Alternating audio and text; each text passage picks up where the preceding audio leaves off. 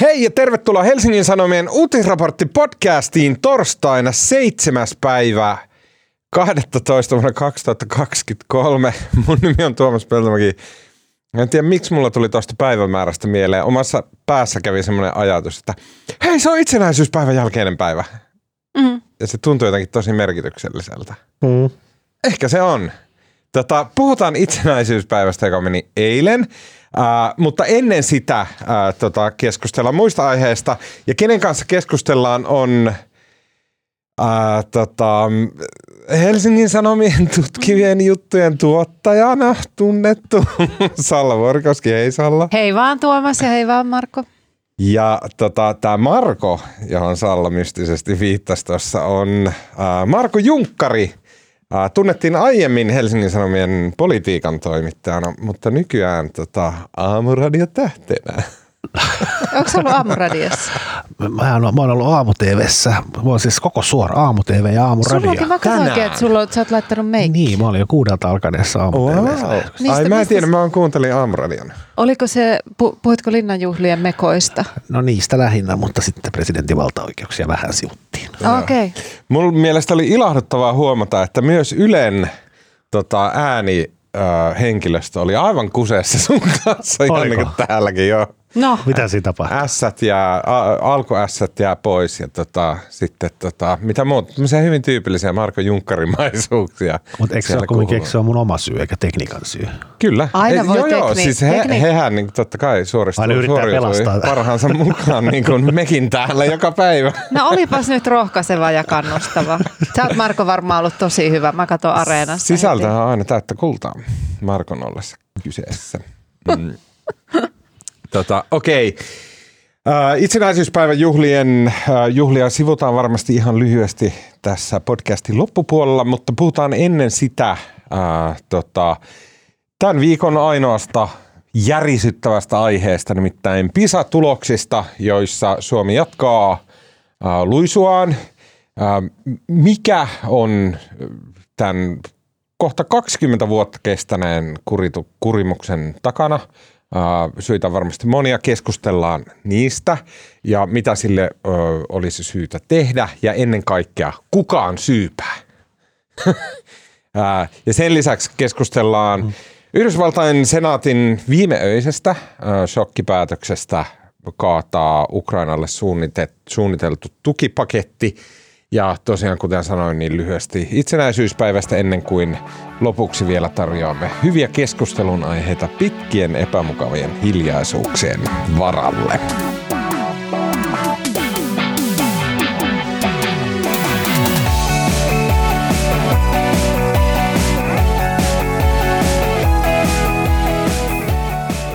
Okei, palataan hyvin lyhyesti sen verran ajassa taaksepäin, että tällä podcastilla oli viime viikolla pikkujoulut kertaa kaksi. Ää, oli aivan mainio tilaisuus ja en tiedä, mitkä teillä jäi fiilikset tapahtumi, tapahtumasta Mä olin ihan liekeissä. Restabar Tenhossa. Se, oli, se oli ihan parasta. Ja sitten se on jotenkin huomasi, että tuommoisen niin kuin live-podcastin tekeminen on jotenkin ihan erilaista kuin tämmöisen, kun Niin, ollaan se- täällä kopissa. Joo, Saa olla joo. aika päissä. Täällä No se ei ole sallittua. Sinä olit ainoa. Tota, äh, siis minusta oli ihan mahtavaa ja oli kivoja ihmisiä ja siis ihan jotenkin mielenvikasta, että ne tulee jostain, mitä Oulusta matkustaa meidän pikkujoului. Ihanaa. Ja sitten se innostaa jotenkin se live-yleisö, rupeaa Niin. kertoa semmoisia tyhmiä vitsejä. Niin, Ja tulee niinku- sivupolkuja Ja sitten ja- se yleisö ei nauraa, niin sitä vähän silleen, Niin. Että mikä Niin, mättää. mutta hyvin nauravat kyllä. Niin kuin meidän huono, huonoillekin jutuille musta tuli kuitenkin ihan kohtuullisesti. Ja oli muutenkin hyvä ohjelma. Oli, joo, oli. Emme, emme, vain me emme olleet erinomaisia, vaan siellä oli muitakin. Meidän oli vieraat äh, Anna, Anna Kontula, äh, Fatim Diarra äh, juhlapuhina äh, eri iltoina tosin. Sitten meillä oli nuorisopoliitikkoraati äh, Risto J. Penttilä ja Alkusireen olivat puhu, puhumassa USAn äh, presidentinvaaleista, Taivanista, kryptoista, puolijohteista, aivan huikeata settiä. Ja sitten totta kai tuttu parivalikko Esa Suominen, Suominen ja Taru Tujunen olivat analysoimassa Suomen presidentinvaaleja. Mm, kerta kaikki jotenkin mainio tuplailta. Mm. järjestämme, järjestämme uudelleen. Hyvin paljon on tullut toivomuksia, että voisimmeko joskus tulla käymään muualla kuin Helsingissä. Ja äh, tota, jos joku sopiva opiskelukaupunki tulee mieleen jollakin, niin äh, voidaan varmasti semmoinenkin järjestää. Eli pistetään sekin asia äh, raksuttamaan. Okei, se siitä. Kiitos vielä kerran kaikille, äh, jotka tulitte paikalle, mutta jatketaan nyt tätä podcastia normaalimalliin. Tiistaina julkistetussa PISA-tutkimuksessa 15-vuotiaiden suomalaisten tulokset olivat pudonneet selvästi niin matematiikassa, lukutaidossa kuin luonnontieteissäkin. Maailman kärkipaikalta Suomi on parissa vuosikymmenessä laskeutunut OECD-maiden ylempään keskikastiin eikä käännettä parempaan näy. PISA-tulokset, jotka siis tuli nyt vuotta myöhemmin kuin olisi pitänyt koronan vuoksi, niin ne ne oli jatkoa tämän, tänä vuonna esimerkiksi aiemmin julkaistuun tämmöiseen sivistyskatsaukseen, jossa oli yksi mun mielestä aivan todella pysäyttävä quote, ja se oli se, että suomalaisnuorten koulutustaso, ei siis pelkästään 15-vuotiaiden, vaan suomalaisnuorten ylipäätänsä koulutustaso on laskenut jo alle kehittyneiden maiden keskitason. Ja työikäisen väestön koulutustaso on laskemassa alle OECD-maiden keskitason. Eli ei ainoastaan, että PISA – Mm, tuloksissa, missä äh, tota, mitataan peruskoulusuoriutumista ja osaamista, niin Suomi on myös kaiken kaikkiaan koulutuksen koulutettuna maana on luisunut alaspäin ja ihmisten koulutus on jäämässä OECD-maista. Mm, mikä mä luulen, että aika monelle, ehkä ainakin mun ikäiselle suomalaiselle, niin se ei vastaa sitä mielikuvaa, mikä Suomesta on tosi vahva, että me ollaan nimenomaan koulutusmaa. Vai mitä olette mieltä? Niin mun mielestä edellinen Marinin hallitus julisti, että se 2035 mennessä puolet, puolet tota, joka ikäluokasta pitäisi korkeakouluttaa. Mm. Aika kaukana ollaan siitä. Ja suuntaan päinvastainen. Niin, kyllä. Äh, tavallaan ei ehkä tullut yllätyksenä noin tulokset nyt sitten, oliko se sille, että koronapandemia jollain tavalla vaikuttaa? Kyllä, mutta se ei ole mikään niin tämmöinen kaiken kattava selitys, vaan on muita se asioita. Todennäköisesti mutta ei Suomen osalta kaikissa ole maissa. sinänsä selitys mihinkään, koska Suomen romahdus on niin kuin reippaampaa kuin muilla.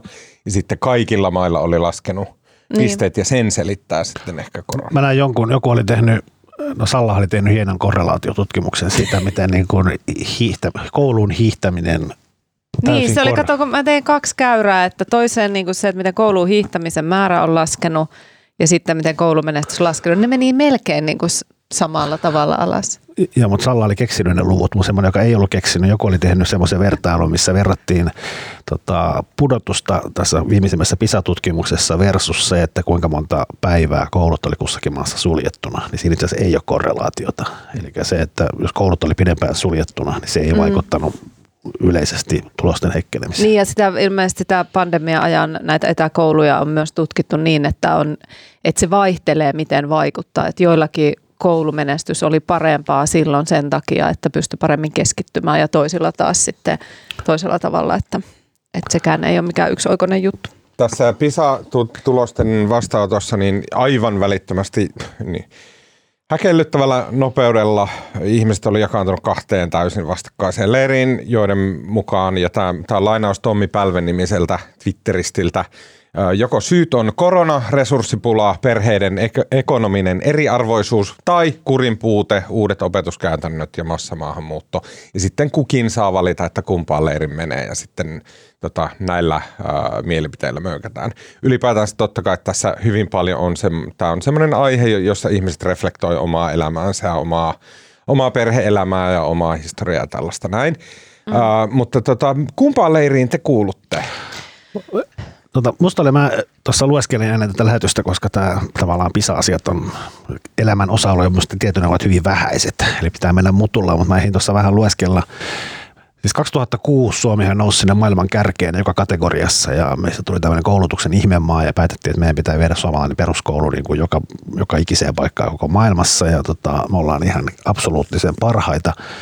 Ja silloin sitten tutkittiin, että mistä se Suomen niin kuin PISA-menestys niin kuin johtui. Ja sitten oikeastaan, niin kuin, sille ei oikeastaan löytynyt mitään yksilitteistä selitystä. Mm. Yksi, silloin puhuttiin siitä, että Suomessa on niin kuin erittäin hyvin koulutetut opettajat ja maisteritason tutkinnot, ja sit niin kuin, että, mutta sekään ei ole ehtinyt niin kuin ajallisesti välttämättä vaikuttaa siihen sitten tavallaan nämä tota, digitaaliset oppimateriaalit, niin tavallaan mikään näistä ei niin kuin riittänyt selittämään sitä nousua, niin yhtä, yhtä vähän onko tämä mikään yksittäinen asia myöskään selittää tätä laskua. Tämä on vähän niin kuin mysteeri. Mm. Sitä ei pysty oikeastaan niin kuin sanomaan, mistä se johtuu. Mutta mun mielestä tuossa on tavallaan toi, meidän täytyy hylätä heti. Kukaan ei varmastikaan missään usko eikä väitä, vaikka keskustelu käydään niin kuin näin olisi, niin kukaan ei oikeasti usko, että on joku yksi asia, joka tämän selittää. Niin kuin perusut ei usko, että se on maahanmuutto yksinään. Lee Anderson ei usko, että se on tota, perheiden ekonominen eriarvoisuus yksinään, vaan että nämä on kaikki asiat yhtä aikaa. Kukaan ei varmasti usko, että se on iPhone yksinään, mutta se on yksi osa siitä. Mutta ehkä silleen, että mä tiedän, että on vähän vanha-aikainen ajattelu, mutta että olisi varmaan ihan hyvä, että joku tutkisi ja varmasti sitä tutkitaankin, että miten nämä eri tekijät sitten vaikuttaa ja mikä kenties esimerkiksi ei vaikuta. Että varmaan niin kuin kouluun hiittämisen määrä on vähentynyt myös, mutta se ei, se ei vaikuta todennäköisesti PISA-tuloksiin millään tavalla, että sekin on niin kuin hieman semmoista jotenkin jotenkin masentavaa sellainen huutelu, että ilman muuta tässä nyt on kysymys tästä, kun sitten siinä voi olla tavallaan, että jos niitä korjausliikkeitä tehdään sen mukaan, niiden mutujen mukaan, niin se voi olla, että se menee ihan, ihan pieleen. Mutta siis jos, jos mennään asiantuntijoihin, sellaisiakin on meidän, meidän lisäksemme, niin tota, Ylellä oli Aino Saarinen haastateltavana A-studiossa ja hän on siis Helsingin yliopiston yliopiston lehtori ja hän sanoi, että että luetteli niin kuin viisi syytä ja hänkin sanoi, hänkin sanoi muuten, että omasta mielestään tärkeintä syytä. Ja ne on opettajan rooli on liian vähäinen, liian pienille oppilaille liikaa vastuuta, digilaitteiden yleistyminen, oppimisympäristöt, ö, siellä ongelmia, melutasoryhmien, kootryhmien pysyvyys ja sitten inkluusio, joka siis tarkoittaa sitä, että, että halutaan, että eri, erilaiset oppijat, joilla saattaa olla tietynlaisia haasteita, niin ovat siellä sama, samoissa ryhmissä ja se ei aina toimi. Tämä oli niin kuin tämän Aino Saarisen ää, luetelmat. Ja Aino Saarinen on siis tämä mm. henkilö, joka väitteli tässä muutama vuosi sitten ja sitä hänen väitöskirjastaan nousi sitten kamala kohu. Tänä vuonna. Ei kun se oli vanhempi juttu, mutta tänä vuonna jostain syystä tuli uudelleen kohu siitä. Joo, ja sitä hänen tavallaan nämä opetusalan ammattilaisista moni moitti sitä väitöskirjaa ja näin, mutta se, se oli siinä mielessä jotenkin hassu episodi, että itse asiassa se tavallaan se kritiikki kohdistui ennen kaikkea sitä väitöskirjasta tehtyihin lehtijuttuihin. Ja niitä tuli jo ennen kuin se väitöskirja oli edes valmis, koska se oli artikkeliväitöskirja. Ja se tavallaan se Aino Saarinen joutui myös vähän kohtuuttamaan tilanteeseen siinä, että häntä haukuttiin niistä tulkinnoista, joita siitä väitöskirjasta oli tehty. Mm. Uh, mutta kumpaan leiriin te kuulutte? Te väistitte mun kysymyksen. No mä ehkä sitten itse vielä en mä tiedä, mitkä ne leirit edes oli, mihin pitäisi kuulua. Joko se mutta... on ympäristö, joka sen tekee, niin. eli raha ja sitten iPhone ja maailman muutokset, niin. vai sitten, että se on se koulu itsessään, joka jollain tavalla on kämmännyt. Mutta eikö koulu itsessään ole osa noita ympäristöjä? Ja, ja kyllä mä esimerkiksi, kyllä se raha on sellainen tavallaan helppo, jota huudella, mutta kyllä se nyt käytännössä tietysti, jos meillä on Helsingissä esimerkiksi tilanne, että lapsille ei ole varaa ostaa matematiikan tehtäväkirjoja, kun ei ole rahaa ja sitten he tekevät vihkoon, kirjoittavat kaikki tehtävät. Jonkun mielestä, niin kuin varmaan Tuomaksen mielestä se on niin kuin tosi hyvä. mutta, Eikö mutta, enemmän puhuttu sitä, että se on hyvä, jos kirjoittavat edes vihkoon? No, periaatteessa, on nähty myös se, että ne näppäilee vaan kaikki sinne pädiin. No periaatteessa joo ja, ja varmaan pädejäkin käytetään, mutta että jos, jos tavallaan ollaan tuollaisessa tilanteessa, että aika perusasioihin ei ole varaa helsinkiläisissä kouluissa. Helsinki on kuitenkin tämmöinen Suomen kultapossu ää, niin tota, kyllähän se varmaan on yksi tie, jota kannattaisi seurata. Mutta eihän siis kouluhan, eihän koulua voi sille eristää, että olisi koulu ja sitten joku muu ympäristö. Että kyllähän ne samat asiat, jotka yhteiskunnassa vaikuttaa meihin aikuisiin, niin ne vaikuttavat koulussa hmm. lapsiin. Eli tämä ja eihän se, kysymys. Niin, ja eihän se älylaiteasia, eihän se nyt vaadi mitään niin kuin väitöskirjatasoista tutkimusta. Kyllähän me kaikki tiedetään se, että älylaitteet häiritsevät keskittymistä. Mm. Mutta siinäkin on niin kaksi eri asiaa. Että jos puhutaan niin älylaitteista, puhutaanko siinä niin älylaitteiden tai digi, digitalisaatiosta mm. opetuksessa, opetuksen välineenä vai mm. siitä, että nämä oppilaat häröilee sen kännykän kanssa tunnilla? Mä luulen, että niin. jälkimmäisestä Ja se puhutaan. kännykän kanssa häröily, siitä ei kai ole edes mitään epäilystä. Kaikki, se, tiedät, se kaikki on käyttänyt niitä koulun kaikkia tämmöisiä softia. Ne on niin hirveitä, että ei, se ei ainakaan mitään niin kuin riemua. No joo, mutta, sitä käytetään niin, kuin niin kaikki nämä kahuutit ja muut, niin tämä käytetään koko ajan opetuksessa. Ja ne, eihän se niissä, hyvä ei, niissä mitään, niin, ei, ei niissä mitään vikaa. Ongelma on se, että ne tota, jossain oli joku, joku kaikki on niin tipoittaa, mutta jossain oli se, että niin kun, jos oppilaan kännykkä, vaikka se olisi siellä repussa, niin se piippaa, että se on saanut viestin. Eli se pystyy niin kuin jotenkin se, että se niin kuin tavallaan tuhoaa sen keskittymisen jo se piippaus. Ja keskimäärin, niin kuin, onko se nyt kuusi minuuttia, vaikka se olisi kielletty, niin hän on pakko katsoa se, mm. kenet se viesti on. Että totta kai se vaikuttaa. Totta kai se vaikuttaa. Mut sit- ja sitten, mutta mä haluan niin jotenkin tähän myttyyn vielä äh, se, että sille niin kuin ilman syyllistämistä, niin sekin on pakko vaikuttaa, että oppilaiden sosiaalinen elämä pyörii siellä. Että se on koko ajan läsnä olevaa semmoista sosiaalista niin kuin, äm, luokkahenkeä ja sitä niin kuin luokan keskustelua, mitä käydään siellä koko ajan ja sitten välituntikeskustelua ja tämmöistä, niin sekinhän käydään siellä Snapchatissa.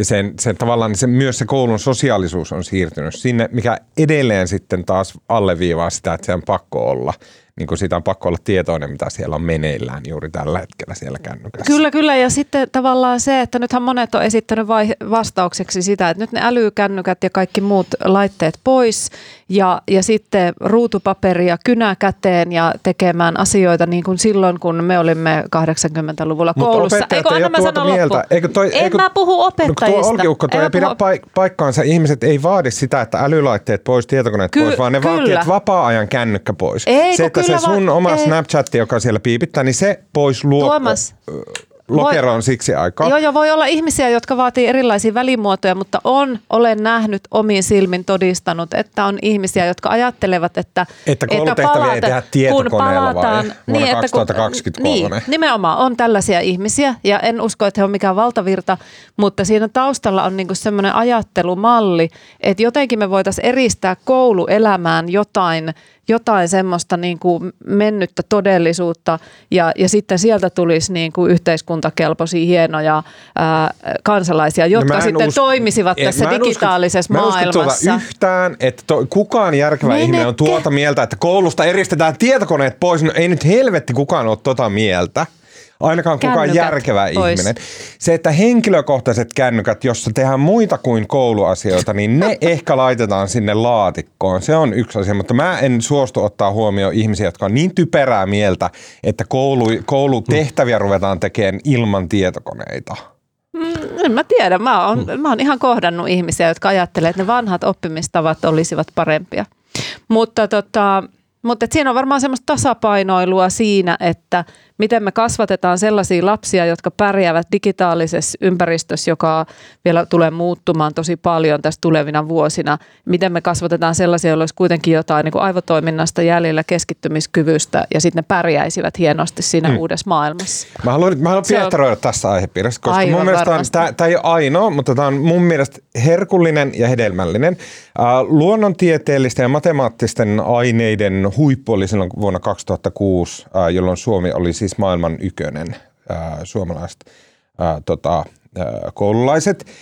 Ja silloin siis testattiin ikäluokkaa, joka oli syntynyt 91, jotka ovat nyt siis 32-vuotiaita. Mm, ja tota, mua houkuttaa se, että kaikissa on, ei ainoastaan PISA-tutkimuksessa, mutta myös sen lisäksi on tämmöinen Teams-tutkimus, jota tehdään, ja sen lisäksi on tämä sivistyskatsaus, ja on niin kuin, näitä on erilaisia toistuvia tämmöisiä. Ja kaikissa niissä näkyy vuoden 2006-2010 välillä on alkanut se niin kuin selkeä syöksy alaspäin ää, tota, ää, näissä kaikissa ää, koulupärjäämismeiningeissä. Ää, Ja iPhonehan julkaistiin vuonna 2007. Mua, niin paljon houkuttaa sanoa, että kyllä sen on pakko ää, vaikuttaa siihen, koska koko meidän niin kuin elämäntapa muuttui siinä. Mutta mä haluaisin kysyä, että voiko olla, ja tämä vaan siis niin kuin ääneen ajattelua, mutta voiko olla, että se iPhone ei suoraan, ja iPhone mä tarkoitan älykännykkää, niin se ei suoraan vaikuttanut lapsiin, vaan mitä se vaikutti aikuisiin ja sitä kautta lapsiin. No Mitä nyt- jos aikuiset vaihto silloin käytöstään? Aikuiset alkoikin kotona olen sillä puhelimella, kännykällä. Sitten ei enää, jäikö siinä yhtäkkiä joku siivu aikaa pois? Ää, e, niin kuin, onko siinä voinut tapahtua joku muutos? Mua tässä jotenkin, tässä, tota, että tässä oli monta muutakin aspektia tässä tuoreessa PISA-tutkimuksessa, niin siinä oli jossain oli myös lause, että tavallaan, että ne kodit, joissa on paljon kirjoja, niin niiden kotien lapset niin kuin pärjää paremmin. Sitten jos mietin, meillä on ihan sairaasti kirjoja, mutta mitä hyötyy, niin kuin mietin vaan oma, omaa lastani, että tulla, siirtyykö se äly niin kuin suoraan niistä kirjoista siihen lapseen, vaikka se lue niitä? Onko se siis jossain tutkittu? No, se oli siinä PISA-tutkimuksessa oli tämmöinen korrelaatio. Oli Lähes kyllä, paljon joo. kirjoja. Mutta tämähän on Mut siis- vanha, vanha, tämä on huomattavasti Mutta miten se vanhempi siirtyy se tieto, jos ei se lapsi lue niitä Tämä kirjoja? on vanha tämmöinen tilasto, tota, äh, kikka. Ne kirjat eivät vaikuta mihinkään. Ennen oli, että jo- jos vanhempien kotona, että jos lapsen kotona on kirjahylly, niin se ehkäisee hänen äh, tota, päätymistä vankilaan. Ja tietenkään se kirjahylly ei suoraan, mutta se vaikuttaa siihen, että minkälaisia ihmisiä hänen vanhempansa ovat. Ja kirjahylly tarkoittaa sitä, että vanhemmat osaa lukea ja lukevat ilmeisen mielellään. Ja tää, nyt ruvetaan pääsee se- lähinnä siitä. Se, mitä nämä Mutta vaikka tutkimukset... kirjahylly, voi siltikin vanhemmat voi olla koko ajan sillä pädillä. Kyllä, mutta sitten se ei ehkä ole semmoinen esimerkki enää. Semmoinen koska lapsi, lapsi ei näe, että mitä sillä kännykällä tehdään. Sehän niin kuin lapselle se näyttää ihan samalta, että aa okei, vanhempi on sillä kännykällä samalla tavalla kuin minä, eli Snapchatissa, vaikka vanhempi lukeekin siitä kännykästä. Se ei niin kuin sillä tavalla välity. Niin Tämä on ainakin tätä, mitä väitetään. Mutta ilme, siis siellä luki niissä PISA-papereissa ja muissa luki, että kyllä, että se niin kuin lukemisen kotona lukeminen on selkeästi yksi tekijä. Mut eikö toi- Mutta jossain on sanottu, että myös ääneen lukeminen, jos lapsille luetaan ääneen, niin sillä on vaikutusta. Mikä Joo, varmasti, mä en usko, että millään näillä niin kuin muodoilla on semmoista jotain maagista vaikutusta, että se jotenkin se äänelu, kunhan vaan luetaan kotona ja se tapa opetetaan lapsille ja tota, se, se vaikuttaa. Mutta tota, tietenkin iPhoneit tuli muuallekin kuin Suomeen, että sitten toi, toi varmaan toi hypoteesi on helppo testata, että, että päteekö se kaikissa olosuhteissa. Mutta mut nämä tulokset on heikentynyt kaikissa OECD-maissa. Niin kyllä, mutta että näkyykö siellä sitten, että onko ne, Eli Steve Jobs Virossa, on, se on, on tuhonnut maapallon. mutta eikö Virossa ollut parantunut, että Virossa menee paremmin kuin meillä? Joo, niin se, sielläkin se on varmaan yleistrendi on ollut alaspäin joka Kyllä. Kaikki, kaikissa OECD. Mutta Suomen ongelma on se, että. Suomi, Suomi on romahtanut siis nopeampaa kuin Ja Suomessa se oli, No, no, se oli ehkä- myös kiinnostavaa, että esimerkiksi matematiikassa, joka oli yksi näistä selkeästi laskeneista, niin siellä on niin kuin ennen kaikkea lisääntynyt se niin kuin kaikkein huonoimpien oppilaiden Joo. määrä. Et se on niin kuin pienentynyt, tavallaan ne huippu, huippuoppilaiden määrä on niin kuin merkittävästi pienentynyt, mutta se kaikkein suuri, mikä tää, mistä tämä pudotus mm. johtuu, on se, että sen heikoimman mä tiedä, onko se nyt kymmenes vai mikä se on, niin siellä tulokset oli. Niiden eikö määrä on kasvanut todella Eikö tämä paljon. keskittymiskyky ja matematiikka, eikö ne on niinku aika hyvin äh, kimpas keskenään, koska matematiikkahan on sellaista, että sun pitää tietyllä tavalla pitää olla sinnikkyyttä. Pitkäjänteisesti, Ja kyllä. jaksat istua persilläs ja, ja niinku tehdä niitä tehtäviä, että se varmaan, siitä olisi helppo ainakin näin Mm. amatööri tutkijan vetää tämmöinen johtopäätös. Uh, mulla jäi, tota, mm, mulla jäi tosi paljon mieleen myös se A-studion keskustelu, jonka sä olit Salla katsonut, uh, jossa oli tota, paitsi tämä Aino Saarinen, jonka tohtoriväitöskirjasta on, tuli iso uh, hullabalo, niin sen lisäksi siellä oli opetushallituksen heppu kommentoimassa. Ja tota, mun mielestä se se, se näytti niin kuin huonolta, mitä siellä, niin kuin, hän oli selkeän puolustuskannalla. Mä ymmärrän sen, että tässä oltiin nyt niin kuin omaa, omaa jengiä puolustamassa ja tälleen, mutta ehkä tämä, se, niin kuin, se kuulostaa vähän pahalta, jos tietää, että yleisönä on niin kuin sataprosenttisesti huolestuneita vanhempia, niin sitten ruveta sanomaan, että tässä ei tehty mitään väärin ja sitten näin. Mutta mulla yksi pikku detalji, mikä, mikä siellä, niin kuin, minkä hän sanoi, mikä kuulosti tosi jotenkin shokeraavalta, oli se, että että tota, opetushallituksessa siis ei ole meneillään mitään selvityksiä tästä laskusta.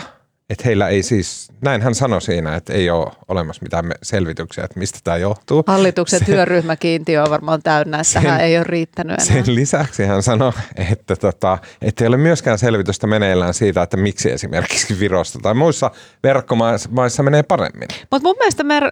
Niin, sano vaan loppuun. No mä vaan mietin, mun mielestä tämä on tämmöinen asia, tämä ei liity pelkästään tähän PISA, tai lähinnä ei liity tähän PISA-asiaan, mutta mun mielestä Suomessa on semmoinen niin megatrendi, että ihmiset ei vastaa mistään. Täällä tapahtuu kaiken näköistä aivan ihme paskaa, semmoisia niin kaiken näköisiä romahtelee ympäriltä kaikki. Tulee niin kuin talous taloudet menee vessasta alas ja tota, äh, hävitään miljardeja taivaan tuuliin. Pisa menee maailman ykkösestä silleen, sille just ja just eurooppalaiselle tasolle. Ja mä en ole kuullut, että kukaan olisi koskaan saanut fuduja mistään. Mä en ole kuullut, että kukaan olisi silleen pistetty mihinkään, että sinä opetushallituksen dirikka se ja se, että tämä on sun vastuulla, sä oot istunut tässä kymmenen vuotta – nyt on aika lähteä käveleen. Suomessa ei tapahdu tällaista ja se on mun mielestä vähän, se on niin hyvin suomalaistyypillinen mm, Mutta ehkä tämä on semmoinen myös, että tämä on niin kuin vaikea tiivistää sellaiseen tavalla, että tässä toimit väärin Mun kohtaan. mielestä, tämä on rakenteellinen saanko iso opponoida? Saanko opponoida? Jaa. Jos Suomessa on semmoinen Niin, instanssi kuin edes. opetushallitus, Niin. niin eikö se nyt kuulostaisi siltä, että opetushallitus on se, joka kantaa No, tästä kenet vastuun? sieltä laitat? Siellä on varmaan ihminen, joka Joku. vastaa tästä asiasta. Pääjohtaja, joku tällainen. Va- No joo, no, mut- nyt ke- niin. vaikea sanoa antaa kenkään, jos ei edelläkään tiedetä, mistä tämä aikoinaan se Mutta nousu tai mistä tarvitaanko me syy siihen? Tarvitaanko me joku niinku tilastodesimaali näyttää, että just tästä tämä johtuu, ennen kuin me voidaan antaa monoa sille ihmiselle, joka vastaa tästä Ja sen asiasta? jälkeen, kun me on annettu sille monoon, niin ainakin sitten tulisi semmoinen ehkä signaali, että että on vakava asia ja jos ette suorita paremmin, niin siitä tulee kenkä. Niin, kyllä Joo, se on tässä- ihan terve signaali. Monella, En mä- monella eri yhteiskunnan. Esimerkiksi toi tota, Roope Uusitalo, joka on siis taloustieteen proffa ja nimenomaan tutkii koulutusta taloustieteen vinkkelistä. niin Hänkin on katsonut sen A-studion. Hän kirjoitti vaan silloin Xään, että tota, viittataan A-studioon, että hyvä tunnustaa, että meillä ei taida olla ensimmäistäkään uskottavaa tutkimusta siitä, miksi suomalaisnuorten PISA-tulokset olivat joskus hyviä ja miksi ne eivät ole enää sitä. On aiheita tutkittu vaikka kuinka paljon niin kuin siis, niin kuin, mutta ei tähän niin kuin pisaan kytkettynä. Että on tässä tullut niin kuin mm. koulutuksen epätasa-arvosta ja alueellisista eroista ja koulujen välisistä eroista ja vaikka mistä, mutta niin kuin tämmöistä pisaan kytkettyä tutkimusta ei ilmeisesti ole. Mut mun mielestä meillä on niinku ihan väärä lähestymistapa. Et muistatteko aina kun, on, aina kun on tutkimustulosta, että suomalaiset on maailman onnellisin kansa, niin silloin mitä toimittajat tekee, niin he ottaa sen tutkimusmenetelmän ja ruotii sen palasiksi ja löytää sieltä virheen. Eli väärin tutkittu. Ja, ja tätä vaihtoehtoa ei ole otettu nyt huomioon, että ehkä se PISA-tutkimus on vaan jotenkin vääränlainen ja oikeasti asiat on hyvin. Wow, tämä oli yllättävä ratkaisu tähän ongelmaan. niin sanottu sormet korviin ja pää Niin, mutta suoma, suomalaiset, niin aina jos meistä sanotaan jotain ihanaa, niin mulla on se, että ei, se ei voi olla totta, tämä on laskettu jotenkin väärin. Okei, okei. Mä, mä kysyn teiltä. Vitsi. Tämmöinen esimerkki, näin. Mä nyt palaan, mä jankkaan tätä potkut-asiaa. No niin, okei. Mutta on olemassa tämmöinen ongelma liittyen vaikka näihin älylaitteisiin, että siinä tulee semmoinen, että a, onko opettajilla oikeus pyytää oppilailta, että kännykät tuohon laatikkoon tunnin ajaksi saatte sitten, kun kello soi. Jos, äh, tota, onko opettajalla ylipäätänsä oikeutta tällaiseen. Sitten jos joku oppilas alkaa siellä äksyille, että en anna, en anna, mitä sä rupeat mulle, mun kännykkä, haista paska. Niin onko opettajalla, mi- mitä siinä pitää tapahtua, niin kuin tim- tempasta se kädestä se kännykkä vai niin kuin mitä siinä pitää tehdä? Nämä on isoja kysymyksiä, joihin yksittäiset opettajat ei voi vastata, vaan sen pitää tulla jostain korkeampaa sen niin kuin ohjeistuksen, että opettajat toimii tällä tavalla ja koska tästä voi tulla konfliktitilanteita luokassa, niin sitten meillä täytyy olla esimerkiksi 0,001 enemmän henkilökuntaa kouluissa, jotta niin kuin on tarpeeksi ja näin. Mulla on tähän ratkaisu. Mut, niin mullakin, mä kerron sen nyt. Ja, ja tätä ei ole saatu esimerkiksi ratkaistua, niin jos opetushallituksen pääjohtaja tietää, ei helvetti, että tässähän tulee monoa, jos tota, nämä tenaamat räplää noita kännyköitään niin paljon, että nämä pisatulekset menee 20 vuotta vessasta alas, niin ehkä, jos siinä olisi se riski, että hän saa kenkää, niin sitten hänelle tulisi se insentiivi, että ehkä mä teen nyt jotain tälle, että nämä tenavat ei räplää noita kännyköitä ja anna niille opettajille oikeuden siihen bla bla bla. Näin. Mitä oot mieltä? No, mä en, no siis, eihän ne ole 20 vuotta, siis ne on 20 vuotta tullut niin kuin trendinomaisesti alaspäin, Kyllä. mutta eihän sitä niin kuin, tavallaan tähän kriisiin ole havahduttu vasta nyt viime vuosina.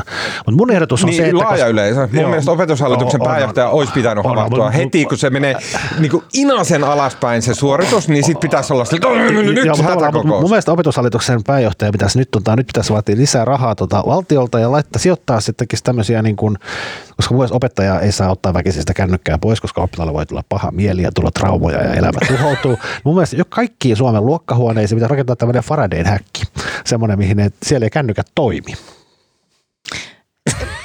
Siis Eikö sitten voisi toimia? Mä löysin opet- opetushallitus. Opetushallitus on julkaissut tämmöisen aivan älyttömän pitkän pruju, jonka otsikko on tietokoneen, kännykän ja muiden mobiililaitteiden käyttöön liittyvistä oikeuksista ja velvollisuuksista koulussa. Ja mulla tulee semmoinen fiilis, että joku on ehkä miettinyt myös näitä kännykkäasioita. Mutta ei varmaan sitä Faradayn häkkiä. No sitä ei ole vielä mietitty, Samanlainen, mutta voi samanlainen, olla... samanlainen kuin tuo valtioneuvoston turvatiloissa, Use- mihin ei pysty Niin. niinku kukaan kuuntelemaan tai seuraavaa, mitä siellä tapahtuu. Mutta useinhan näistä, niin kun nämä aikuiset keskustelee siitä, mitä koulussa tapahtuu, niin saattaa myös olla, että me emme ehkä tiedä ihan ta- tasan tarkkaan, että No joku muu on saattanut yhtään. miettiä jo jotain ennen meitä. Uh, Iltalehden toimittaja Lauri Nurmi kirjoitti oma, tämmöisen omakohtaisen kolumnin tyylisen tekstin siitä, miten hänen mielestään kaikki tämä selittyy maahanmuuttajien huonolla koulumenestyksellä. Mitä olitte siitä mieltä? No sehän ei kai ole ihan totta, että tämä kaikki selittyisi maahanmuuttajien huonolla koulumenestyksellä. No, musta ainakin tuo PISA-tutkimus, tai ainakin tämän perusteella musta puhuttiin siitä, että, niin kun, että tämä kantasuomalaisten ja maahanmuuttajataustaisten lasten niin kun välinen koulutus- tai osaamisero on itse asiassa niin kun kutistunut. Niin on, joo. Maahanmuuttajataustaiset lapset on ruvennut pärjäämään paremmin. Tosin hekin menee alaspäin koko ajan. että se Menee, on mutta niinku- mennyt vähemmän kuin kantasuomalaiset. Mm. Niin, kyllä. Että et he niinku lähe, lähentyy samaa tyhmyyden pistettä kaikki eri ihmisryhmät Suomessa. Ehkä me ollaan me, vaan niin kuin meidän omalla tasolla. niin, ehkä se oli, että Ehkä suomalaiset on vaan se tämmöisiä vuosi vähän niin kuin 2006 keskinkertaisia. oli, se oli se anomalia. Siellä oli Se oli se virhe. virhe. Siellä oli se niin. virhe. Silloin vahingossa oltiin liian Mikä, kovia. mitä, mitä pahaa on keskinkertaisuudessa? Niin Ja sitten se on musta niinku, se on itse asiassa, mä, mä oon tehnyt jutun tota, suomalaisten teiden kunnosta ja, ja, suomalaiset, ja Suomessa on helvetin huonossa kunnossa tiet tällä hetkellä ja tämä tota, tämmöinen korjausvelka kasvaa, mutta itse asiassa siinäkin niin kuin 2010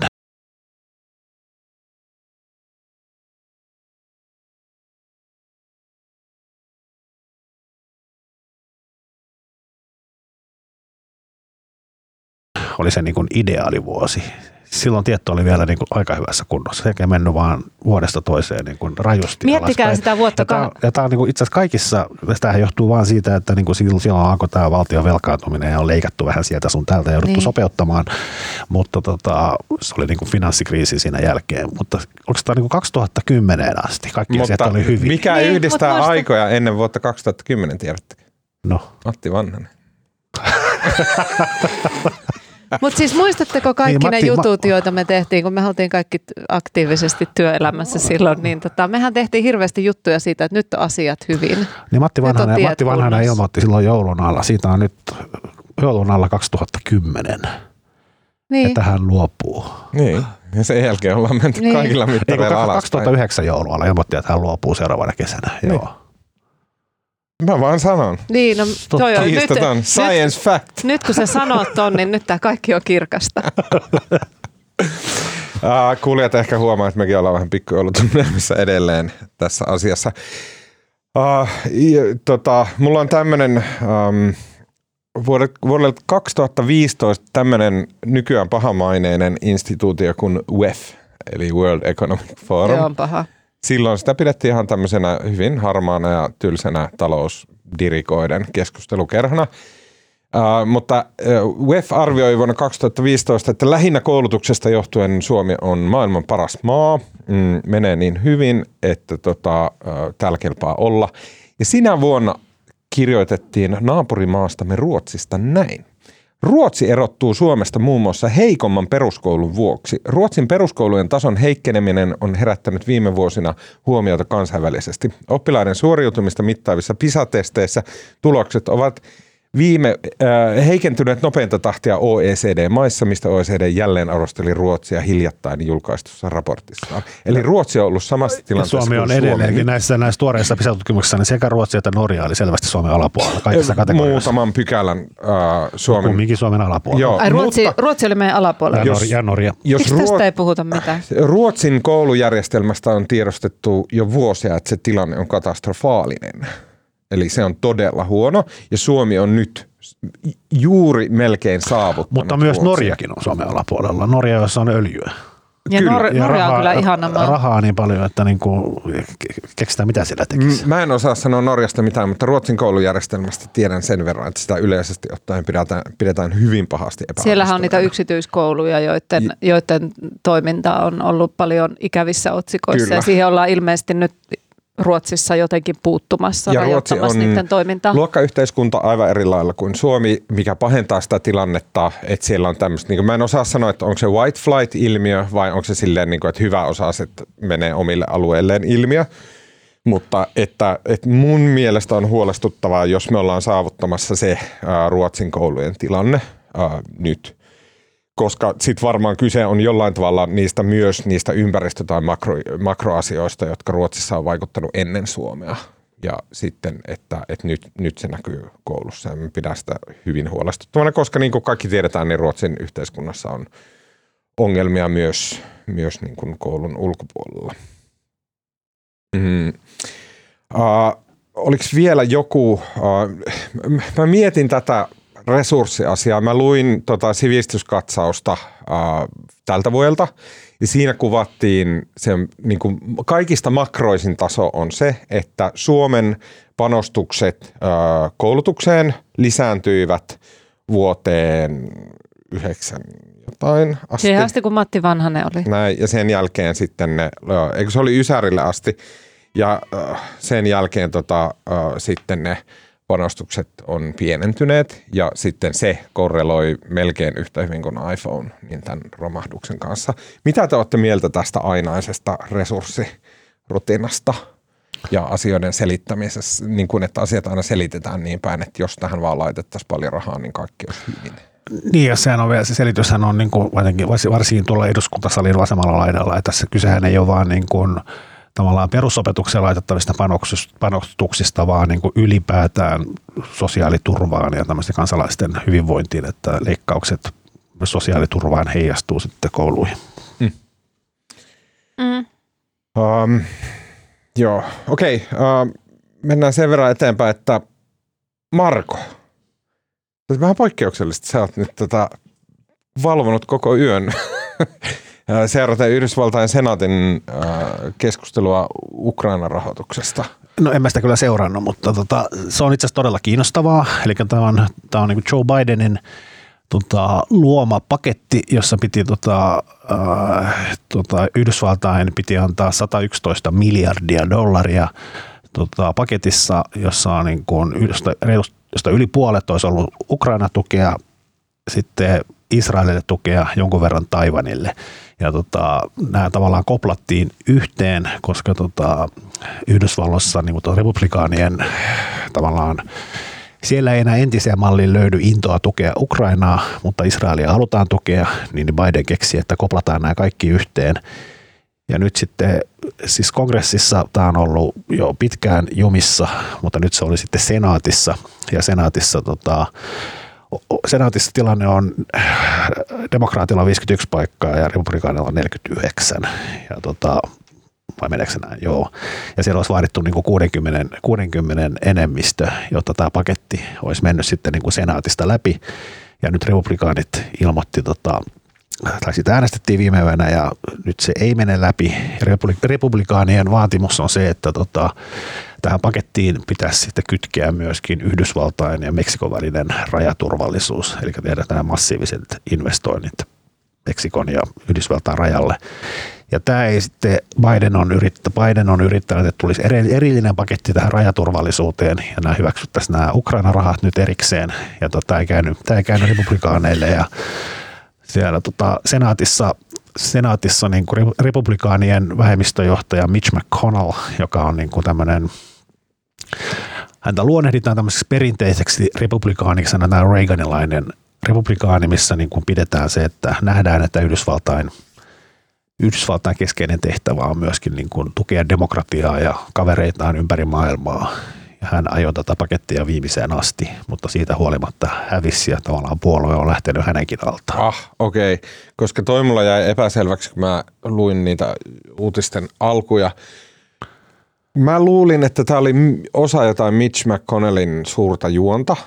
Ei, hän on, ei lähtö, hän on lähtökohtaisesti, hän itse kävi Ukrainassa muistaakseni viime vuonna ja hän on itse asiassa Hän pisti ollut, ar- arvovaltaa tähän hän tosi pisti- paljon. Ja tämä samainen heppu, hänkin on jotain melkein 100 tai 80. Hän on vanha ja hän epäilää, että hän on nyt väistymässä joka tapauksessa. Se, hän kaatui viime keväänä. Ja, se on, Ja hänellä on ollut näitä tämmöisiä jäätymisiä kesken. Niin on. Ja että hän ei ole niin Hän kuin, paussittaa kesken lauseen. Tällä nyt ei muuten olisi merkitystä, mutta kun tämä tavallaan että hänen arvovaltansa ehkä siinä niin kuin republikaanien senaattiryhmän johdossa ei ole entisenlainen, koska oletetaan, että hän ensi vuonna väistyy siitä. Mutta joka tapauksessa tämä niin kuin, vaikka tästä on nyt puhuttu jo monta viikkoa, että tämä, nämä paketti on niin kuin vaikeuksissa sen jenkkipolitiikassa, mutta mun mielestä tämä on nyt niin kuin jollain tavalla symboloi sitä, että se tavallaan republikaanipuolue on kyllä jotain ihan muuta kuin se oli vielä takavuosina. Mm, Okei, okay, No tämä mit- oli surullinen shokki, koska sehän ainakin, mä en muista minkä maalaista mediaa mä luin, mutta tämä Ukraina-paketti kyllä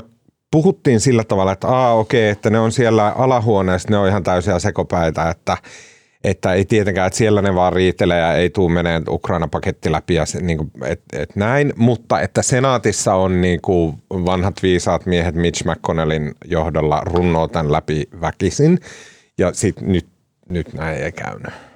Joo, se meni täysin niin kuin puoluelinjojen mukaan, eli yksikään republikaani ei äänestänyt paketin puolesta, mutta se ei, ilmeisesti tilanne ei ole ihan niin mustavalkoinen, että siellä on kai aika moni näitä vanhempi, vanhempi tämmöinen niin kuin pitkän, pitkän linjan senaattori, niin on lähtökohtaisesti myös Ukrainan tukemisen kannalla edelleen, mutta tässä tuli taas tämmöinen sisäpoliittinen vääntö ja kuvastaa myös sitä, että Jenkeissähän niin kuin kansalaisten yleinen mielipide niin kuin mm. koko ajan vähenee Ukrainan tukemisen puolesta. Niin ja tuossahan on esitetty myös sellaisia väitteitä, että tämä koko näiden raja- ja turvapaikanhakijakysymyksen kytkeminen tähän pakettiin on itse asiassa tämmöinen sisäpoliittinen muuvi, eli tämmöinen niin näennäiskytky, jossa, jossa oikeasti taustalla on vain halu vähentää sitä Ukrainan tukemista, mutta jotta se näyttäisi jotenkin kauniimmalta, niin siihen on kytketty tämmöinen, että koska te ette anna näitä raja-asioita, niin sitten ei anneta tätä.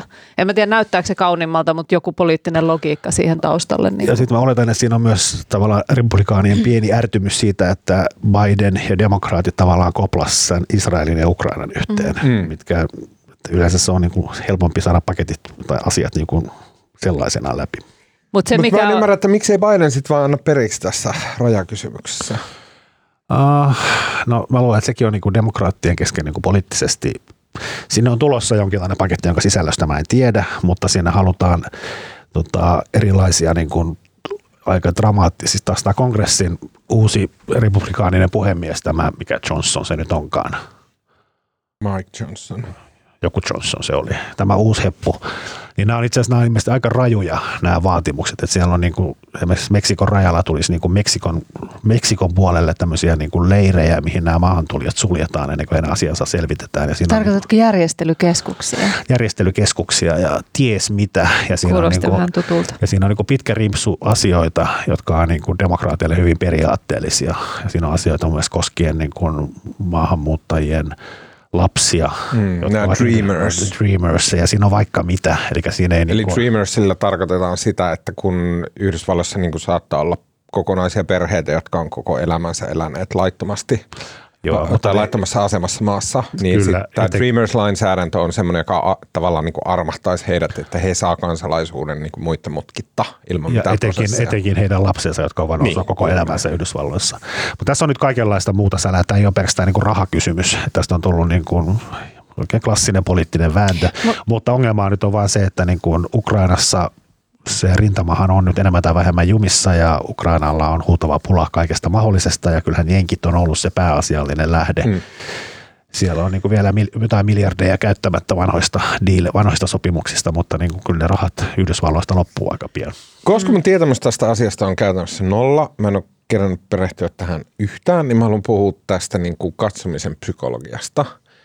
Mm, tähän kaikkeen liittyy se semmoinen, niin kuin, semmoinen vanha illuusio, minkä moni ehkä tunnistaa, että, että vaikka mehän toimittajana, me, me päästään kurkistamaan silleen sen niin kuin verhon taakse. Me nähdään, että minkälaisia ne Suomen pääministerit ja presidentit oikeasti on ja miten siellä oikeasti se homma toimii ja näin. Me nähdään, miten puolueet, jotka SDP näyttäytyy niin kuin yli satavuotiaalta arvokkaalta koneistolta, jolla on päämäärä ja arvot ja näin. Ja sitten me nähdään, että minkälaista. Ja aina me nähdään, että se on semmoista niin kuin viime tingassa keksitään nyt jotain tähän sekoilua se on niin kuin ihmisen semmoinen eksistentiaalinen elämänmuoto on se, että, niin kuin, että kaikki hädissään vaan yrittää nyt vähän keksiä jotain. Mutta jostain syystä Putiniin liittyy ja Venäjään liittyy semmoinen niin päinvastainen mielikuva, että siellä on joku niin kuin hirveä 4D-shakki meneillään koko ajan. Mm. Nyt varsinkin, just tällä hetkellä mun mielestä tämä, mä uskon, että täysin perusteeton illuusio on niin kuin läpitunkeva voimakas kaikkialle. Koko ajan tuntuu, että se niin kuin näkymätön käsi – Venäjän näkymätön käsi on uinut nyt sinne USAn senaattiin asti ja kuristanut Mitch McConnellin siellä niin kuin melkein hengiltä ja näin. Ja sitten, että Ukraina suhteen Euroopassa Venäjän näkymätön käsi vääntelee nappuloita, tekee some-vyörytyksiä, lahjoa poliitikoita, niin jotain tapahtuu. Tämä on pakko onks... olla paskaa, tämä ei voi olla totta. Mä, Venäjä on aina ollut hirveä niin kuin sekoilu kautta banaanimaa ihan niin kuin kaikki muutkin. Mä luulen, mutta että... Tunnetteko te tämän? Mä käytän sun sanoja sanoja aikaisemmin, mä en usko, että kukaan oikeasti ajattelee noin. Et siis, Sä et tunnista? No, e, no joo, tietenkin jossain tuossa rajakysymyksessä tai kaasuputken rikkomiskysymyksessä ehkä on ollut sellaista ajattelua, että, että Venäjällä on joku tarkka plääni, jota se, jota se niin seuraa. Mutta kyllähän tuossa Jenkkien Ukrainan rahoituksen ympärillä on tietenkin ihan se, ihan se niin ennustettava problematiikka, kun asia pitkittyy ja, ja se vastahyökkäys, jota odotettiin ja johon ladattiin paljon toiveita, se ei saavuttanut niitä tuloksia, mitä oli haluttu. Ja sitten kun asia venyy ja venyy, niin sitten se ihmisten, ihmisten niin kuin mielenkiinto asiaan vähenee. Että onhan se musta aika kuvaavaa, että ennen tämä lähetystä, kun mä kävin CNN sivuilla katsoa, että mitä ne kirjoittaa nyt just siitä Ukraina-paketin kaatumisesta, niin mulla oli niin vaikeuksia löytää sieltä juttua, koska siellä oli, siellä oli joku republikaanien pressatentti ollut ja sitten siellä oli, oli Israel-Hamas-asiaa vaikka kuinka paljon ja ennen kuin sitten jostain löytyi, että että se ei vaan pysy samalla tavalla kartalla. Tokihan se meilläkin varmaan on niin kuin vähentynyt, mutta meille Venäjän naapurina ja siinä kun se sota on Euroopassa, niin meille tämä on niin kuin eksistentiaalinen kysymys, kun Jenkeille se on varmaan siellä ihan tavallisenkin kansan keskuudessa paljon sitä ajatusta, että Kyllä, miksi me lapataan sinne sitä rahaa.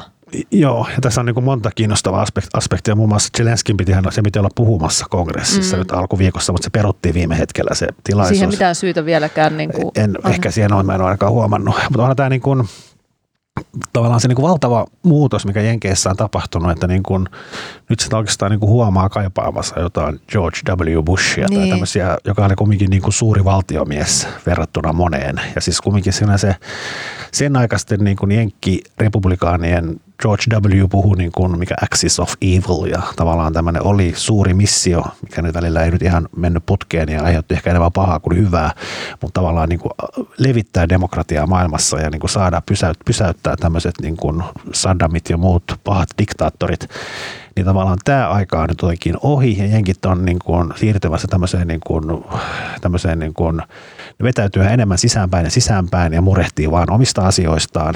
Ja sitten niin kuin Ukrainan kannalta kaikkein huolestuttavinta on se, että niin kuin Jenkeissä on vaalit vuoden päästä ja tästä Ukrainasta on tullut myös vähän tämmöinen niin kuin identiteettipoliittistyyppinen kysymys, mikä niin kuin, mm. Siis ne ei, nyt siellä ei puhuta enää niin kuin Ukrainasta, siitä maasta ja niistä ihmisistä ja ruumiista ja sodasta mm. ja Putinista, vaan siitä on tullut niin kuin symboli jollekin muulle poliittisessa retoriikassa, että ootko sä niin kuin – tämmöinen globalisti vai tota, et.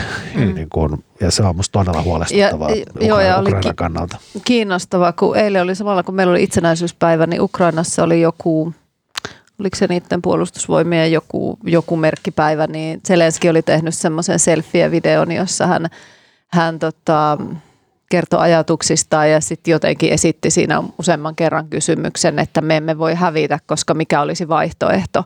Että sehän siinä tavallaan hirvittää, että jos jenkit vetää rahahanoja kiinni ja jos Euro- Euroopan maat eivät ymmärrä niin kuin ottaa sitä itsellensä sitä vastuuta, niin, niin mitä sitten? Että minkälaiseen tilanteeseen Ukraina joutuu ja, ja onko se niin, kun Jenkeissäkin jotkut demokraatit on maalannut, että, että Putin kävelee Euroopan läpi, jos tässä ei olla tiukkoina.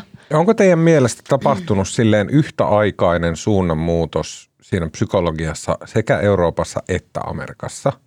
Ja jos on, niin johtuuko se nimenomaan tästä vastahyökkäyksen epäonnistumisesta vai onko tässä niin kuin joitain muita selittäviä tekijöitä vielä? Mä luulen, että se pääselittävä tekijä on tämä aika. Ja tämähän oli nimenomaan se, mitä, mihin puhuttiin ilmeisesti heti huomattua, että hän ei pysty vallottamaan Ukrainaa niin kuin kolmessa päivässä.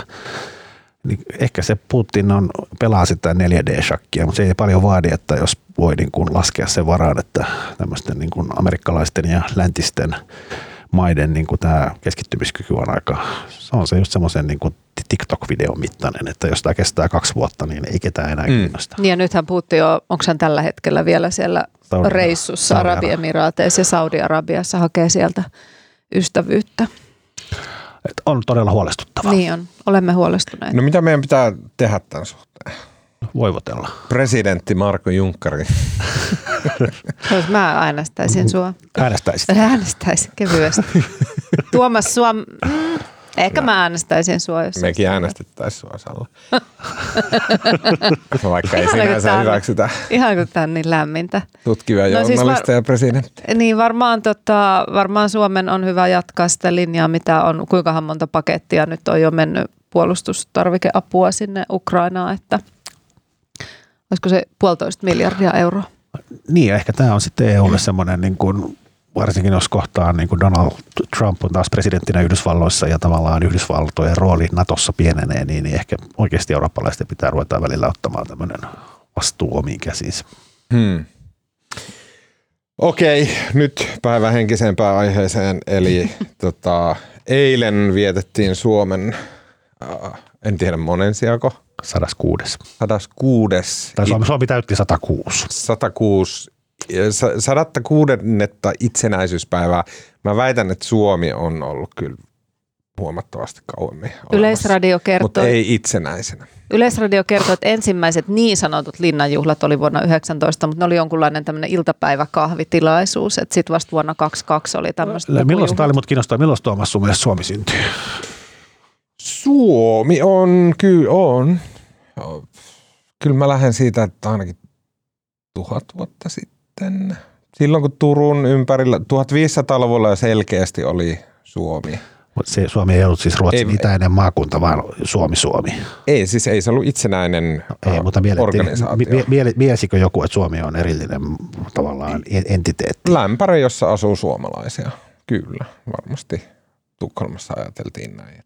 Niin, olisi kiva siellä mennä. ne on ne suomalaiset siellä Suomen niemellä, niin kuin Juha Hurme Niemi-kirjassaan hyvin asian esittää. Olisi kiva mennä jonkun 1500-lukulaisen turkulaisen päähän, että miten se niin kuin mielsi itsensä, identiteettinsä. Mm, mutta silloin kai ajateltiin, että turkulaiset oli suomalaisia ja muut oli Tämä lähti aika kauas. Kyllä, kyllä mä sanoisin, että tämmöinen niin kuin vakiintuneemmat historiantuntijat sijoittaa tämän jonnekin 1800-luvun jälkipuoliskolla. Niin, no totta kai silloin niin kuin kansallis tunne, siis kansallisvaltion ajatus ylipäätänsä nousi, mutta kyllä mun mielestä tämä on vähän semmoista niin kuin hähmäistä semantiikkaa. Alue, jossa asuu suomalaisia, jotka, joka on suomalaisten alue, niin on ollut aika kauan olemassa. Ja mun mielestä Suomi, Suomi, Suomi ei kannattaisi hirttäytyä siihen ajatukseen, että Suomi on joku satavuotias, kun tässä ollaan aika paljon kauemmin tunnistettavasti oltu suomalaisia. No mä olen tuosta vähän eri mieltä, mutta ei mennä nyt tähän. Mun näin. mielestä voidaan mennä. Tämä on tärkeä. Nyt itsenäisyyspäivänähän just tämmöistä keskustelua. Kaikki haluaa just käydä. Miksi sä oot sitä mieltä?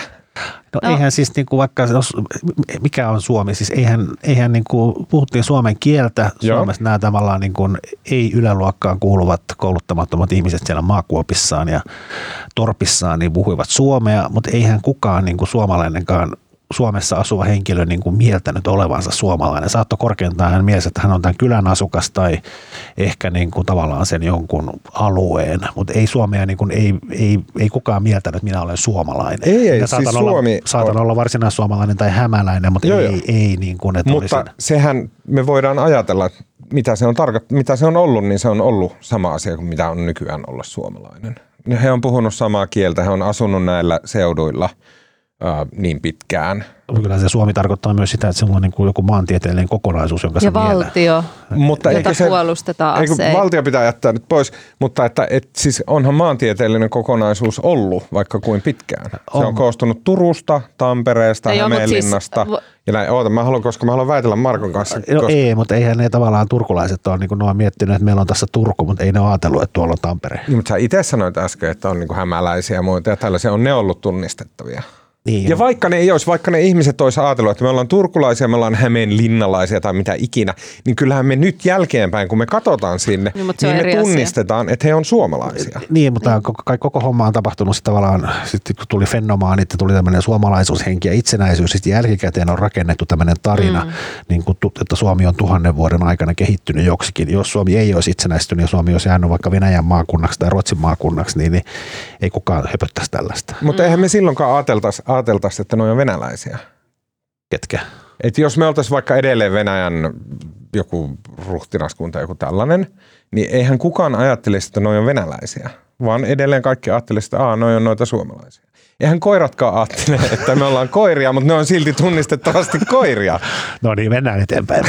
Mä odotin tota. Mun mielestä suomalaisilla on silleen niin kuin laajasti ottaen historiastaan johtuen hyvin kieroutunut käsitys siitä, että ketä he on ja miten kauan he on ollut. Mä en, mä en edes oikeastaan tajua, että mistä te varsinaisesti olitte eri mieltä tässä keskustelussa, mutta ei mennä siihen enää. Me ollaan kaikista Mennään siihen- samaa mieltä, mutta mun mielestä suomalaisten tapa puhua suomalaisuudesta on hyvin rajoittunut.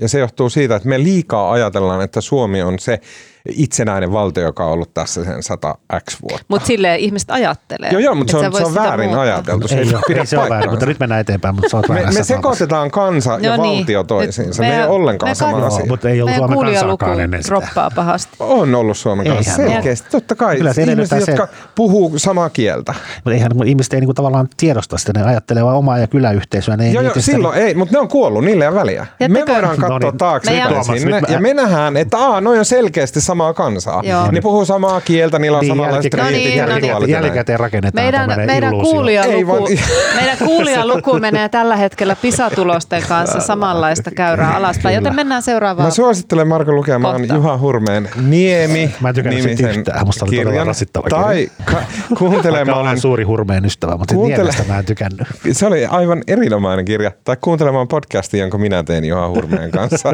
tästä aiheesta. Ää, tota, Okei, okay, mutta äh, puhutaan linnanjuhlista tähän loppuun pätkä. Mm, mä myönnän, että mä en kattonut niitä. Ehkä vaan sen takia mä... Tota, Et kattonut? No mä kävin aina, mä olin kokkausoperaatiota hoitamassa keittiössä, niin mä kävin aina viisi sekuntia vilkaisemassa. että Mä se katsoin melkein kokonaan. No mä katson, Mä katsoin semmoisen ehkä minuutin mittaisen pätkän, joka oli hyvin kiusallinen, missä Oliko Rova Jenni? Haukio puhui sotaveteraanien kanssa. Ja Siis musta oli jännä tämä sotaveteraani-osio, koska, koska tota, sehän on ko- koskettava ja liikuttava, kun he tulee sinne linnaan ja sitä kahvittelua on aina, tai siis nyt mitä muistan, niin on näytetty. Mutta tällä kertaa Yle oli niinku tosi tosi pitkään, varmaan puoli tuntia siellä, siellä tota kahvihuoneessa. Ja siinä oli ehkä sellaisia hetkiä, että kun oli niinku lähikuvassa Jenni Haukio ja sitten sitten joku, muistaakseni Lotta siinä kohdalla, niin sitten sit hir- niin semmoista, että no missä te asutte ja hän sitten vastaa siihen. Mutta vähän tuli semmoinen, niin kuin, että no antakaa nyt vähän rauhaa ihmisille. Kyllä. Se on varmaan hieno hetki, kun pääsee puhumaan presidenttiparin kanssa, niin ehkä ei ihan naamatuntumassa tarvitsisi olla Kesti kameralla siinä. pitkään se. Joo, se oli yllättävän. se oli, mistä paljon, se oli paljon pidempi kuin yleensä. En tiedä, onko tämä ollut myös presidenttiparin toive ehkä, mm, mutta tota, olihan se niin kuin, ainahan siellä kahvihuoneessa on käyty, mutta siellä on oltu siis yli viisi minsaa ja sitten on lähdetty sinne haastattelemaan tota, poppareita. Niin. Joo, ja siis oli koskettavaa, kun he lauloi veteraani iltahuudoja, mutta siinä olisi voinut tulla takaisin ja sitten näyttää sen, mutta olisi antanut heidän niin kuin jutella siellä rauhassa. Kyllä. Juttelepa itse silleen luontevasti, että sä tiedät, että sulla on niinku, mitä kaksi miljoonaa on meilläkin ihmistä. kamera tuossa. No niin, no tämmöistä, tämä sitten on. niin, mutta et keskustelet chit-chattia luontevasti siinä. No joo, mutta se oli vain yksi asia. Olihan ne ihan hie- hienot juhlat. On ne tosi omituinen konseptihan se on niinku varmaan jonkun ulkomaalaisen näkökulmasta, että kamalan toimiva. Musta toi pitä, tota pitäisi koittaa viedä maailmalle. niin pitäisi. Se on se, formaattina. se on se, PISA-tulokset menee alas, niin tämä voisi olla meidän semmoinen vastaisku.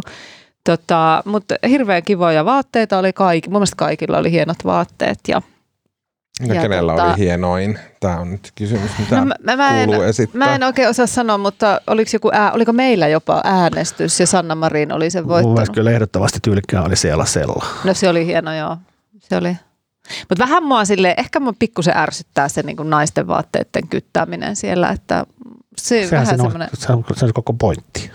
Niin, mutta se on jotenkin su- surullista, että kun kuitenkin itsenäisyysjuhla on aika paljon niin kuin isompia asioita, niin sitten siellä vaan kytätään, että onko nyt oikein No joo, Oikein mutta jos mä niin nyt on kuin muuten, muuten on kanssa, joka pukeutuu tuulipukuun ja niin kuin tavallaan, Niin. eikä niin kuin, ruotsalaisilla on niin kuin, erilaisia niin kuin kuninkaallisia kekkereitä, missä päästään, kansakunnan eliitti pääsee pukemaan parhaat päälle, mutta toihan on meidän ainoa. niin. Se on totta. Se on totta, joo, sekin.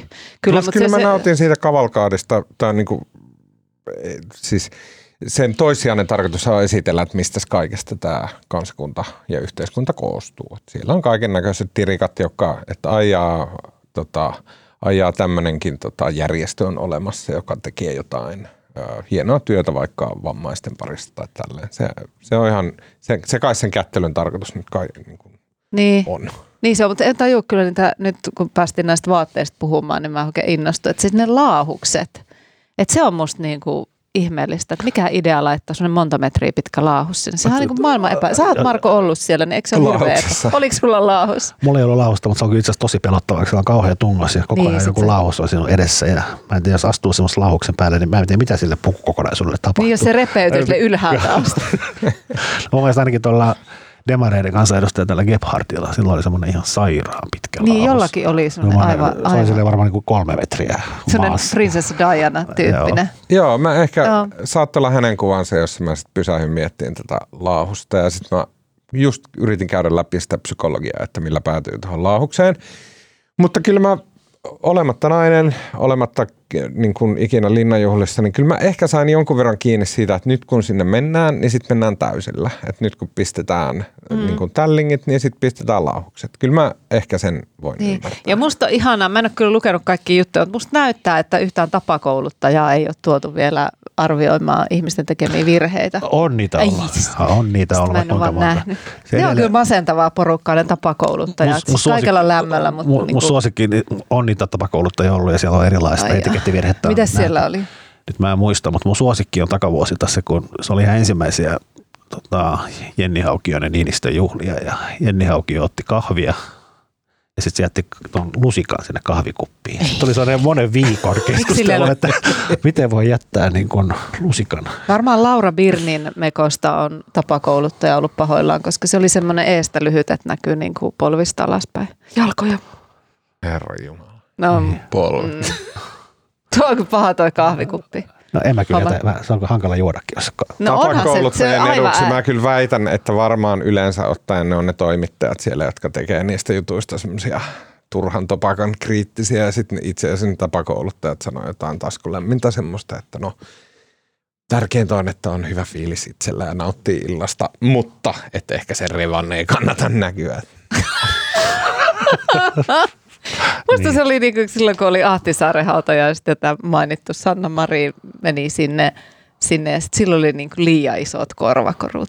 Eikä ne edes ollut mitenkään isot, mutta nykyään onkin, nykyään onkin semmoinen medialogiikka. Mä eilen kun mä katsoin juhlia, niin sanoin perheenjäsenille, että nyt mä, nyt mä avaan tästä tota Iltalehden etusivun kännykällä, niin paljonko laitetaan rahaa vetoa, että ensimmäiset sanat, mitkä siellä otsikossa on Sanna Marin, ja tota, kukaan ei suostunut lyömään vetoa, koska ne tyhmä vedonlyöntiaihe, koska tietenkin kun mä avasin sen, niin siinä oli joku, että Sanna Marin tuli yksi juhliin. Sitten avaa Helsingin Sanomien etusivun, Sanna Marin tuli yksi juhliin, sitten ajatusviiva ja jotain muuta. Eli me eletään semmoisessa medialogiikan ajassa, jossa, ää, jossa niin kuin hänet kun saa otsikkoon, niin se on niin kuin se tapa, Joo, jolla ja, hommat ja, tehdään. ja kansa suuttui siitä, että Sanna Marin tuli sisään just siinä vaiheessa, kun se se oli kauhean lähetys siirtyi uutisiin. E- eikä pelkästään Marin, vaan siinähän siis, kun se oli Koko sitä, hallitus. siinä tuli Ja niinku hallitus, hallitusta ja joo. edellistä, niin tota, siinä Jussi halla myös leikattiin sille, että oli just tulos kättelee,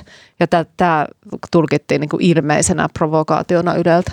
No Tosin huhhuh. syynä oli siis uutisten alkaminen, mutta Onneksi mun lohenpaisto esti kaiken tämän suuren draaman sä voit katsoa sen merkille jälkilähetyksen. panemisen. Mi- Tota, Okei, sitten kun, mm, mm, mm, mm, mm, sitten kun tota, mm, huomaatte, että no hitto, sehän on nyt synkin talvi meneillään, ö, kansakunta on ö, oppimatonta ja tyhmää, mutta hienosti pukeutuvaa.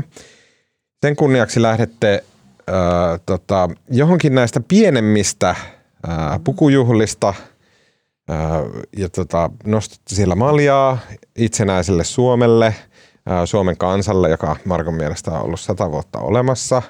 Ei kun, ei kun tota, sata, Yhdeksän. sata, vähän vajaa 200, 180. Kyllä. Ää, tota, ja sitten ää, sanotte, että hyvää itsenäisyyspäivää. Sitten siinä on vähän aikaa sille, sitten keksitte jotain, mistä keskustella – vähän vaivaantuneesti, kun Ylen kamera tulee, Nuolee ihoa. tulee siihen parkkeeraan kahdeksi tunniksi teidän kahvipöytään ja sitten alatte selittää, niin milläs tota, estätte ne kiusalliset fiilikset? Mä voisin, voisin aloittaa. Mä oon ennenkin, ennenkin kehunut, tota, äh, tai onko tämä lähti, lähti siitä, että mä tota, se, huomasin sähköpostista, että mulla oli taas Apple velottanut jotain, koska koko ajan velottaa, mutta asioita mä ikinä kiitä niin mitään huomiota. Ja sitten mulle selvisi, että mä muun muassa tilaan Apple TVtä, mitä mä en ikinä kato. Oho. Ja sitten mä peruutin Apple TVn 899 699, mitä se olikaan. Ja samalla hetkellä, kun mä peruutin tänne, niin sitten oli Hesarin verkkosivuilla oli juttu, että tästä niin kuin Slow Horses, mitä mä oon ennenkin kehunut, tämmöisestä agenttisarjasta on tullut kolmas kausi. Se on siis tämmöinen, tota, Mick Herron on, se on hänen kirjoistaan tehty, se on tämmöinen niin kuin, se on tämmöinen tota, brittien tiedustelupalvelu MI5in semmoiset kaikkien pahimmat loserit on sijoitettu semmoiseen erilliseen rakennukseen, missä ne lähinnä kantaa niin kuin arkiston mappeja paikasta toiseen. Ja siis jos joku mokaa jotain, niin sitten se joutuu sinne tota, tähän Slow Horses yksikköön. Meille missä- pitäisi saada kanssa. Mä oon ollut tollaisessa paikassa, rautaruukilla, Ysärillä. ja, ja sitten tota, ja sit sitä yksikköä vetää semmoinen tota, se on tää, tota, vetää semmoinen heppu, sitä vetää esittää, tota, mikä se on Oldmanin etunimi? Gary. Gary Oldman, aivan huikea rooli. Hän on semmoinen, tota, semmoinen liikaa viinaa käyttävä, röykeä ja polttava, epäsiisti, pitkätukkainen, tämmöisen kodittoman ihmisen näköinen kaveri, joka vihaa kaikkia alaisiaan ja on sitä mieltä, että ne ei osaa mitään ja ne on tyhmiä ja niin kuin, tota, hän ei tykkää olla täällä töissä, mutta sitten aina jossain vaiheessa kumminkin sit paljastuu hänen tämän veemäisen ja kyynisen kuoren alla. Hän on kumminkin äärimmäisen terävä agentti ja sitten se pelastaa sen yksikkönsä, kun on tasoitunutkin pulaan. Nyt alkoi kolmas kausi ja nyt mä oon katsonut siitä jo kolme ekaa jaksoa vai kaksi ekaa. Ja tämä vaikka se vaikuttaa ihan sairaan hyvältä. Se on Okei. hauska ja sitten se on myös Joo. niin kun se on, se on niin kuin parodiaa agenttisarjoista, mutta ei kumminkaan mikään semmoista niin kuin huutonauruparodiaa, vaan semmoinen aivan mainio. Mm, ja Gary Oldman on kyllä hyvä, tekee mitä hyvänsä, yksi Oli- parhaimpia. Oli Slow Horses, kausi kolme. Ja Apple TVssä. Joo, mitä muuten ei kannata tilata ollenkaan. O, siellä on kuitenkin jotain muutakin ihan Mitä siellä, mitä siellä mukaan on? Mä en muista, mutta aina välillä Mä olin, tulee täkkiä riittävä. toivoa, että sä peruutin sen tilauksen, mulla on pari viikkoa aikaa katsoa, että sitten tulee kaikki. Se on hirveä pe- pelata noita. Nytkin kun tulee hiihtolähetyksiä, niin pitäisi ostaa Viaplay 50 euroa kuussa, kun Yle ei lähetä niitä. Ja sit se, se vaan niin kuin, tulee vaan siihen lopputulokseen, että pakko se on ostaa, vaikka ei yhtään tekisi Ja mieli. sitten tulee myös valioliiga. No siis mulle sanottiin tämä kotona, että tuleehan sieltä myös valioliika. Ja mä olin silleen, että niin. Ei voisi vähempää kiinnostaa valioliika. Mutta siis ää, käytiin sosiaalisessa mediassa tämmöinen keskustelu, että Pete Poskiparta kysyi, että miten teatteriin yleensä varaatte lippuja. Ja minä sitten kerroin siinä, että, no, että mulla on tämmöinen teatterikuraattori, siis hyvä ystäväni Sanna, joka aina ilmoittaa mulle, että nyt on tuommoinen esitys, mennään sinne. Ja sitten mä sanon, että joo, ja laita rahaa MobilePaylla sille. Ja sitten Pete Poskiparta ystävällisesti kutsui minut ää, katsomaan esitystänsä. Hän on siis mentalisti, joka ei ole ihan niin kuin taikuri, mutta silleen vähän samaa genreä. Ja tota, otin siis, voin myöntää, otin ilmaisen lipun vastaan, eli voitte, voitte sitä vastaan heijastella tätä. Mentiin Sannan kanssa sinne esitykseen ja sitten tota, me siinä puhuttiin keskenään, että ollaankohan me oikein tämmöisiä mentalisti-ihmisiä, että onko tämä meidän juttu. Ja tota, se oli tuossa tuossa, tuossa, no nyt en muista sen teatterin nimeä, mutta äh, siis sehän se esitys on niinku perustuu sellaiseen, että hän niinku tietää kaiken, että kysytään, että Marko, mietipä nyt, kirjoita lapulle sun joku tärkeä vuosiluku ja sitten laita se lappu johonkin tuutti. Ja sitten hetken päästä hän sitten tietää, mikä se vuosiluku on. Tämä oli ehkä yksinkertaisimmasta päästä niitä juttuja. Se oli ihan crazy hyvä se, se puolitoista tuntia, mitä, mitä oltiin siellä. Ja sitten niin tämmöinen pää, joka aina yrittää keksiä, että miten, niin kuin kaikki varmaan yrittää miettiä, että miten niin kuin ne temput tapahtuvat, mikä se on se trick. Sitten mä päätin vaan, että mä en nyt yritä miettiä, mä vaan nautin tästä. Ja se oli, se oli, tota, äh, se oli kyllä hyvä esitys. Suosittelen, suosittelen mentalistia. En tiedä, onko muita mentalisteja. Se Noora joku, mutta että musta se oli aika, aika viihdyttävää. Totesimme sitten sen jälkeen, että no ehkä me ollaan vähän sitten mentalisti-ihmisiä kuitenkin. Mä voisin kanssa toimia sun teatterikuraattorina. Käy katsomassa toi, oltiin pari viikkoa sitten Tampereella, Tampereen työväen teatterissa katsomassa tämä Ihana raha, missä Aa. J.P. Raaste on toinen meidän kollega, on toinen Joo. käsikirjoittajista. Joo, joo. ja jonka näytelmän johdosta Tampereen työväenteatterin johtajakin sai jo kenkää. Mutta se näytelmä on oikeasti aika...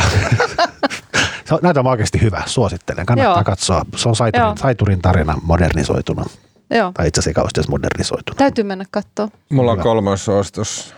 Um, mä haluan suositella tänä viikonloppuna uh, käymään Suomen hyvin todennäköisesti ihastuttavimmalla maatilalla uh, uh, nimeltä Nehtilän tila, joka sijaitsee hyvin lähellä sitä, mihin minä rakensin taloni Hyvinkäällä. Uh, Nehtilän tilalla on perinteisesti joulumarkkinat ja Nehtilä on yksi, Hyvinkäällä on kolme asiaa, miksi sinne kannattaa mennä. Ne- Nehtilän tila niistä yksi. Toinen on Vapaaherran niminen parturi, jossa, jonka takahuoneessa on semmoinen hyvin Harry Potter-tyylinen karkkikauppa.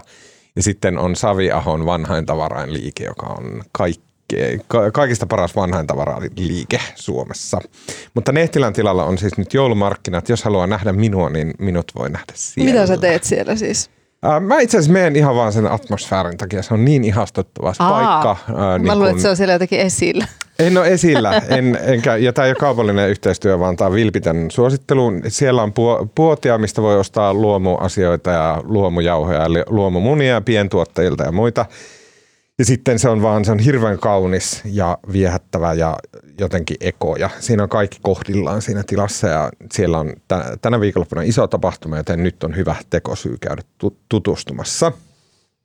Sen lisäksi maailman pienin suositus, koska vasta on tullut noin 10 sekuntia traileria, mutta kaikkien aikojen ylivoimaisesti paras tietokonepelisarja Fallout on muuttumassa nyt vihdoista viimein TV-sarjaksi Amazon Primella.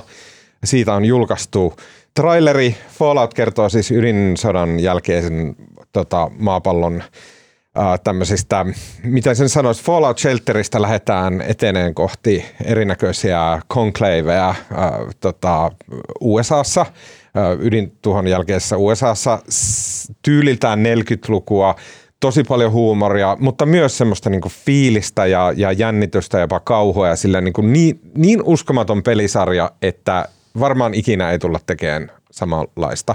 Se on viimein vään- vääntynyt TV-sarjaksi. Alkaa tulla mun mielestä ihan pian Amazonilta.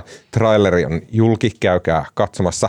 Ja kolmantena, mä, mulla on ollut vähän vaikeuksia nukkua, koska mun uneen meno on tosi sidottu siihen, että onko mulla joku hyvä kirja, mitä kuunnella, kun mä menen nukkumaan. Ja sitten oikein, mulla on ollut vähän niin kuin huonoja kirjoja ja siitä johtuen mulla ei ole tullut semmoista impulssia mennä nukkumaan, joten mä oon kukkunut ja valvonut kaikki yöt. Mutta nyt löytyy tosi kiinnostava kirja, joka on kuitenkin sillä tavalla tylsä, että siihen nukahtaa melkein heti. Tämä on aivan erinomainen unikirja. On hyvä, vaikka tää, mä kuuntelen tätä käännösversiona, mä yleensä yritän välttää käännösversioita, vaan kuuntelen englannin englanniksi ja suomen suomeksi, mutta Bill Brysonin keho opas asukkaalle on aivan erinomaisen kiehtova ja aivan erinomaisen tylsä. Tota, hyvä. Siinä kaikki tällä erää. Kiitos Marko Junkkarin. Kiitos. Kiitos Salla Vuorikoski. Kiitos. Mun nimi on Tuomas Peltomäki ja äänen ja kuvan ja kaiken muun mahtavan meille tekee tällä viikolla Janne Elkki. Kiitos Janne. Ja tota, mm, ensi viikolla palataan ehkä vähän äh, normaalimpaan meininkiin kuin tällä ja edellisellä viikolla, joten kuullaan silloin.